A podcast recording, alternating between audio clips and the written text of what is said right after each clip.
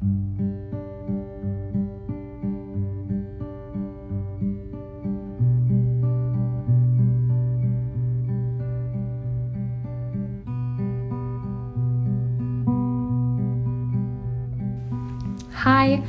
my name is Ellie, and welcome to my podcast, In the Highs and the Lows. This podcast is a really cool opportunity for me to get to go on and talk with my friends about what God is doing in our lives because I truly believe that even though we are young, we have the impact to go and help as many people as we can, and that's what I'm trying to do here. Uh, I'm so glad you're listening, and I'm really excited for you to tune into this new episode. So go ahead and start listening right about now.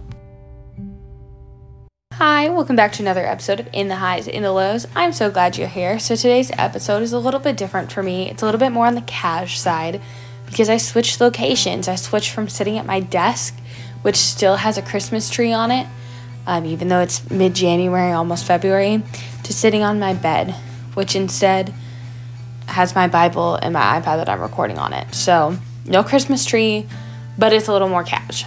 Um, so, we're going to talk about Job today. This is our opening episode of the series. I'm really excited. We're going to go through basically who Job is. And honestly, we're just going to read the book and we'll explain some of it as we go along. But um so we open on a guy. You're never going to guess what his name is. His name is Job. Um yes, the same Job that the book's named after, same guy. Um and he lived in this area and he was super super rich. So he had lots of he didn't necessarily have money because in this time period it wasn't a lot of like money that's important. It was more like farm animals. So he had like cattle and donkeys and sheep and other animals that are important. I don't know, but he had more of them. Um, he had donkeys and oxen, um, which are kind of fun. So let's just read it and we'll go through and explain it. So in Job 1 1, there, and then we're just going to read for now through 5. There once was a man named Job who lived in the land of Uz. He was blameless, a man of complete integrity. He feared God and stayed away from email, from evil. He had seven sons and three daughters. He owned 7,000 sheep, 3,000 camels, five t- 500 teams of oxen, and 500 female donkeys. He also had many servants. He was, in fact, the richest person in that entire area. Job's sons would take turn preparing feasts in their homes, and they uh, they would also invite their three sisters to join to celebrate with them. When these celebrations ended, sometimes after several days, Job would purify his children. He would get up early in the morning and offer a burnt offering for each of them. For Job said to himself, "Perhaps my children have sinned and have cursed God in their hearts." This was God. This was Job's regular practice. Okay, so that opens us on quite a few things. So we learned quite a few things about Job. So we know he lives in Uz or Uz. I don't know how to pronounce it. We know he has lots and lots of livestock. He's very, very wealthy because of that. Um, he's the richest in his area. My pastor said this, which I find very, very interesting. His net worth, if it was put in today's standards, is over $60 million. So he's loaded. Like, he would, he's the equivalent of driving a Lambo. Um, and that's just like an understatement. So that's really, really cool. Um, but on top of that, with all of those blessings that he had, um, he also, well, he also had good family relations, which was really good. We saw that he has 10 kids, and the seven sons that he's had would rotate hosting a party um, every couple of weeks, and then they would spend there, spend a lot of time there, normally a couple weeks, and they just have a grand old time, you know, family game night. But instead of family game night, it was family game week, you know, super fun. But on top of that, we see him called by the narrator that he is, um, what's the word? He is blameless. We see that it says he strays from evil. Um, we see that he gets up early in the morning to offer bird sacrifice, not only for himself, but also for his children in case they have sinned um, or cursed God in their hearts. So that's just some background on Job. So clearly he's a good guy. We're a fan. We're a fan of this Job dude. So now we're going to open in verse 6. Um, one day the members of the heavenly court came to present themselves before the Lord, and the accuser, Satan, came with them. Where have you come from? The Lord asked Satan. Satan answered the Lord, I've been patrolling the earth, watching everything that's going on. Then the Lord asked Satan, Have you noticed my servant Job? He is the finest man in all earth. He is blameless, a man of complete integrity. He fears God and stays away from email, From evil. I keep saying email. Okay, we're gonna pause there. He stays away from evil, not email, even though I've said that more than once now. Um, but also, he did also stay away from email, seeing as that was not a time that email was a thing. So, some interesting things here. First of all, we see that the heavenly court, whatever that may consist of, we don't know if that's angels, we don't know if that's some other heavenly creatures, but we know that those are some members in heaven that go and present themselves to God um, for court related issues. We don't know if that's like, they really don't tell us this, that much about this court. So we don't know if it looks like the court we have in like the Americas, we have like court systems. We don't know if it looks like that or what exactly it would be. But we do know that Satan goes along with them and it gives them it gives him the opportunity to talk to God.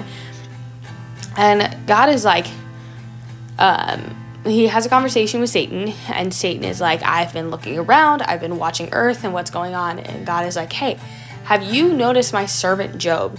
He's completely blameless, a man of complete integrity. So, this is important on a couple things. First of all, he calls Job his servant, which is a big deal because um, if we see throughout the Bible that um, Jesus is leadership and Jesus' following of God often includes servanthood. So that's a very prevalent theme we see throughout, especially the gospel when Jesus was alive. So the fact that God is calling a human uh, like Job a servant is really really cool because it it just has that tie that it's like he's doing really really well and he's really striving after God. Um, it says he's blameless and a man of complete integrity.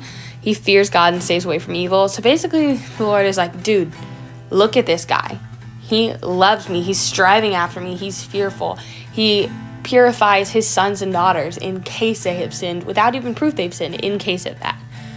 Um, so we're going to pick up in verse 9. Satan replied to the Lord, Yes, but Job has good reason to fear God. You have always put a wall protection around him and his home and his property. You have him eh, you have made him prosper in everything he does. Look how rich he is. But reach out and take away everything he has, and he will surely curse you to your face. And then this might surprise you. The Lord replies, All right, you may ta- um, you may test him, the Lord said to Satan. Do whatever you want with every with everything he possesses, but do not harm him physically. So Satan left the Lord's presence. So what's really interesting about that is we hear that and God basically says, "Okay, you can go and test Job." And I don't know if you're not super familiar with this book or even if you are cuz this book is hard to comprehend you're probably wondering to yourself, Ellie, why does it say that? Because why would God allow that suffering to happen? And that's basically what this entire book's about. It's about figuring out why would God allow that to happen because that feels so out of his character, out of his nature. And that's something we'll get more into on the last episode, um, which is going to be a pretty in depth episode, which is exciting. I'm going to have um, our intern at my church, Matt, do that one with me because we are both preaching over the end of Job this weekend. So we're very up to date on that topic, and I'm very excited to go over it. So highly recommend you check that out. Um, yes, but we see this, and it's pretty hard to comprehend because you start to question why would God say that? You know, like what's the motive there? What's going on? Um, but let's continue the story because we're not going to answer that question quite yet. Um, so now we're in verse 13. One day, when Job's sons and daughters were feasting at the oldest brother's house, a messenger arrived at Job's home with the news. Your oxen were plowing with the donkeys feeding beside them. When the. Wait. Yes. When the uh, Sabeans raided us. That's a people group, which is why I couldn't correctly pronounce it and struggled. Uh, they stole all the animals and killed all the farm hands. I'm the only one who escaped to tell you. While he was still speaking, another messenger arrived with this news The fire of God has fallen from heaven and burned up your sheep and all the shepherds. I am the only one who escaped to tell you. While he was still speaking, a third messenger arrived with this news Three band of Chaldean raiders have stolen your camels and killed your servants. I am the only one who escaped to tell you. Sorry, my Bible got flimsy. Um, while he was still speaking, another messenger arrived with this news. This is the fourth one. Your sons and daughters were feasting in their oldest brother's house. Suddenly, a powerful wind swept in from the wilderness and hit the house on all sides. The house collapsed, and all of your children are dead. I'm the only one who escaped to tell you. Job stood up and tore his robe in grief. Then he shaved his head and fell to the ground in worship. He said, I came naked from my mother's womb, and I will be naked when I leave. The Lord gave me what I had, and the Lord has taken it away. Praise the name of the Lord. In all this, Job did not sin by blaming God. Okay, so we're gonna go over what just happened. So I want to touch on something not as important first. Uh, actually, no, we'll get there in a second. So we see basically it starts by all of his riches are taken away, all of the donkeys, all of the other animals, no, just the donkeys, um, all of them are killed. Then we see all the sheep and the shepherds are killed. And then all the camels are stolen. And then finally, we see all of his children are killed. So basically, Job has nothing. Job doesn't have money. Job doesn't have a family. Um, so we went through this list of things that Job is. It was uh, he was the richest in the area. He had lots of livestock. Um, he lived in Uz. That one's not as important. He had a net worth of over 60 million. He had 10 kids.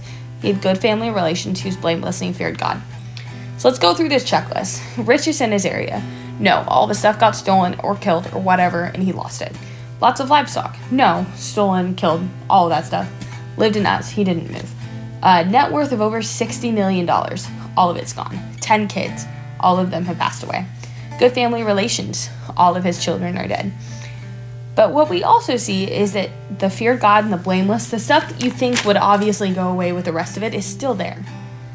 Job lost everything, is still there. We see he tore his robe in grief, which might I add, when we're in grief, it's a very common thing in the Bible to tear our clothes. Why don't we do that anymore? That sounds kind of sick. If I'm like super, super sad and the biggest and the best thing I can do to really exemplify that is tearing my clothes. I need to start doing that because that sounds like a great stress reliever. Not important, but I just wanted to comment on that. He also shaves his head and fell to the ground in worship. So we see that Job has basically experienced all of our worst case scenario. Um, you lose your money, you lose your house, um, you lose your family. I mean, that's everything. And you know, it doesn't say he's a young guy. I mean, he has 10 kids. He's lived a large portion of his life. It's not like he can just earn it all back or work for it back. It's gone. Like it's not there anymore. So, um, I think the next thing, what we start to question is then, why does Job do that, and do I do that? Um, and I think it's hard to understand why Job does this at first because it's easy, it's really, really easy to be a Christian when it's like all happy and fuzzy and pretty and puppies and rainbows, you know? Like it's easy. It's easy to say, yeah, I want this Jesus that's going to save me from my sins and give me joy and all those fruits of the Spirit. Like it's great. But when we get to the point where the struggle comes, because the struggle's gonna come at one point, and we have to actually deal with that struggle, it's hard. It's really, really hard, especially knowing that following Jesus, it's said in the New Testament several times that following Jesus is not the easy way. It's the right way, but it's not the easy way. And following him those times in trouble is so hard because the relief that you're searching for, you're not promised that until heaven. You know, like Job is grieving, he lost everything. But you know, he's still here. He he doesn't have a promise of getting that back. You know, like in my life I lost my dad. And I think a lot of the times I am like, okay, I can use things of the world to drown that out. out you know, what if I started drinking? That could distract me from the pain of losing my dad. And don't get me wrong, that probably could, but how much more pain is that going to cause me in the long run? Versus if I go and I decide I'm not going to do that, instead, I'm going to go and I'm going to follow Jesus. And it's hard because you don't get that instant relief that you're looking for, you know? It's like if you have surgery, your surgery is still going to be painful afterwards because you still had to have something cut into you to solve the problem. If you're just taking pain meds on pain meds on pain meds, that's not going to solve the problem. That might make the pain go away, but if anything, that's going to make it worse because you're going to keep going with that injured whatever. Um, so yeah, that's a lot of what the beginning of Job is. Um, and it's really, I just wanted to talk about how we're handling our problems and how we're having Jesus, you know, like live in us through that.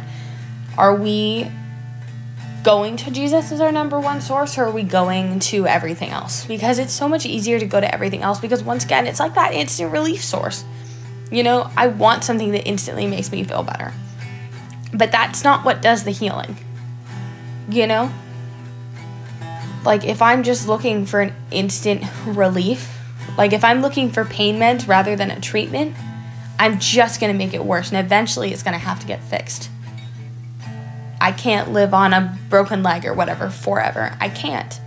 And it's the same thing with our lives, you know? If I'm turning to alcohol and sex and bad friends and failing grades or whatever it is, I don't know what it is. Those are just the things that come to my mind if I'm turning to those things, those things might make me stop feeling it.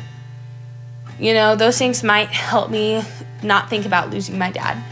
But is that going to solve the problem? Absolutely not. And I'm not saying that if you follow Jesus, all of your pain is instantly going to go away. In fact, I'm kind of saying the opposite of that. You're probably going to feel your pain more. But part of it is realizing that sometimes feeling that pain is what's going to help you heal. Because if you can't feel the pain, you're not going to know it's broken.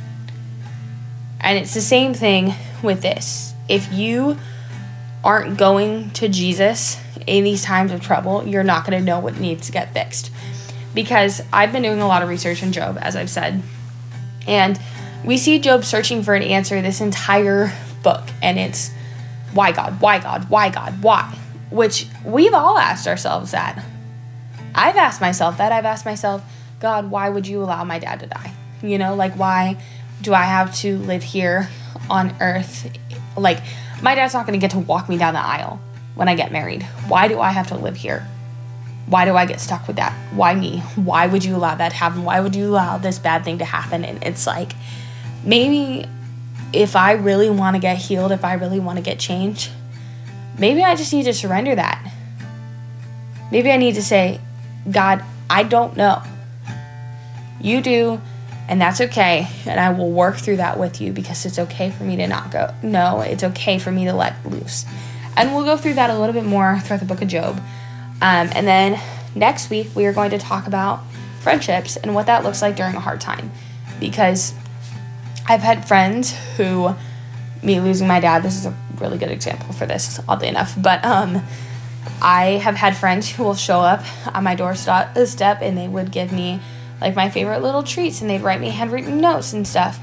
And then I had also people who stopped talking to me because they don't know how to talk to someone who just lost their dad. And it's like, why does that do me any better? I'd rather talk to you than completely be ignored. And just things like that, we start talking about that. Um, and it's really interesting. I'm really excited. We'll go through Job's friendships. Um, I will have a guest on the on the podcast next week. I'm very excited about it. And then I will also have one the week after that. Also, we're coming up on our year long celebration of having this podcast. Very, very excited. So, if you've been enjoying this podcast, I would love you to tell your friends about it. Um, I think this is a really cool opportunity for me to get to go and share what God has laid on my heart. And um, I really want as many people to hear that as possible. So if you have someone that you know could use this, I would love it if you could share it with them. Um, yes, but I'm so glad. Thank you so much for listening. Um, if you don't already, go follow my podcast Instagram at in the highs dot in the lows, um, where I just basically keep updated on series and I have really pretty graphics and stuff that I design all myself, in case you were wondering. Um, and I make funny videos sometimes. It's a whole blast over there. One whole blast. Um, so I highly recommend you go and check it out. Um, thank you so much for listening, and I will see you next week.